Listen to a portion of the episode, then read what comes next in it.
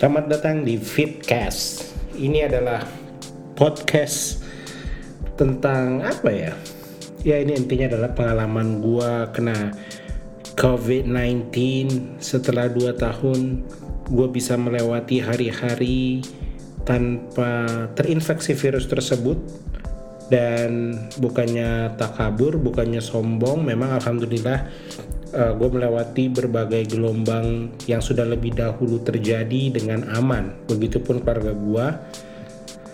Tapi akhirnya it is what it is, ketika sudah waktunya kena, kita kena juga. Jadi gue semacam mau merekam pengalaman gue lah, karena ini menjadi salah satu hal yang bersejarah juga pastinya ya, uh, bisa berpartisipasi di penyakit terhype dalam beberapa tahun terakhir ini. As I speak, gue lagi minum susu jahe, baru aja dibeliin bini gue. Dan sejauh ini keluarga gue looks okay, uh, tidak ada gejala yang terlihat.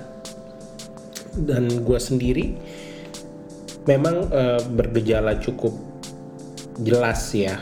Bahkan sebelum tes pun bini gue sudah bisa memvonis kalau gue ini kena covid sembilan belas, terutama kalau dilihat dari gejalanya Omicron. Nah, jadi kejadiannya sekitar dua hari yang lalu. Ini hari ini gue tag di hari Jumat tanggal sebelas Februari. Jadi sekitar mungkin tanggal tujuh atau delapan Februari gue memang sudah agak-agak batuk dan pilek. Tapi gue pikir ya memang karena cuaca juga. Sebelumnya uh, ibu gue, adik gue dan keluarganya pun mereka kena flu. Jadi gue gak terlalu take it seriously. Dan kemudian dua hari kemudian makin parah, ditambah ada pusing. Gue merasakan sesuatu yang cukup aneh di badan gue, nggak kayak biasanya. Ada semacam rasa baal yang cuma bisa lo dapetin kalau lo agak-agak hangover. Terus uh, pusing sih, yang dominan pusing. Sampailah di hari Rabu malam, kalau nggak salah gue itu demam sampai tiga puluh delapan koma lima derajat Celcius. Nah, di situ uh, gue mulai berpikir sih, apa janjian gue kena ya? Karena kegiatan gue memang cukup padat, gue memang sering keluar. Beberapa minggu terakhir, gue ada syuting podcast, gue ada nge-em si-in sebuah acara, ketemu banyak orang. Walaupun kantor gue sendiri sudah memberlakukan W F H. Ya. Akhirnya gue memutuskan untuk ke dokter di hari Kamis. Nah, di hari Kamis gue ke dokter. Waktu itu langsung diarahin ke I S P A. Eh, sorry. Langsung diarahin ke klinik. Ya betul, ke klinik I S P A, spesialis I S P A. Dicek di sana, ditanya-tanya segala macam. Gue masuk sebagai suspek COVID. Terus habis itu gue di swab antigen.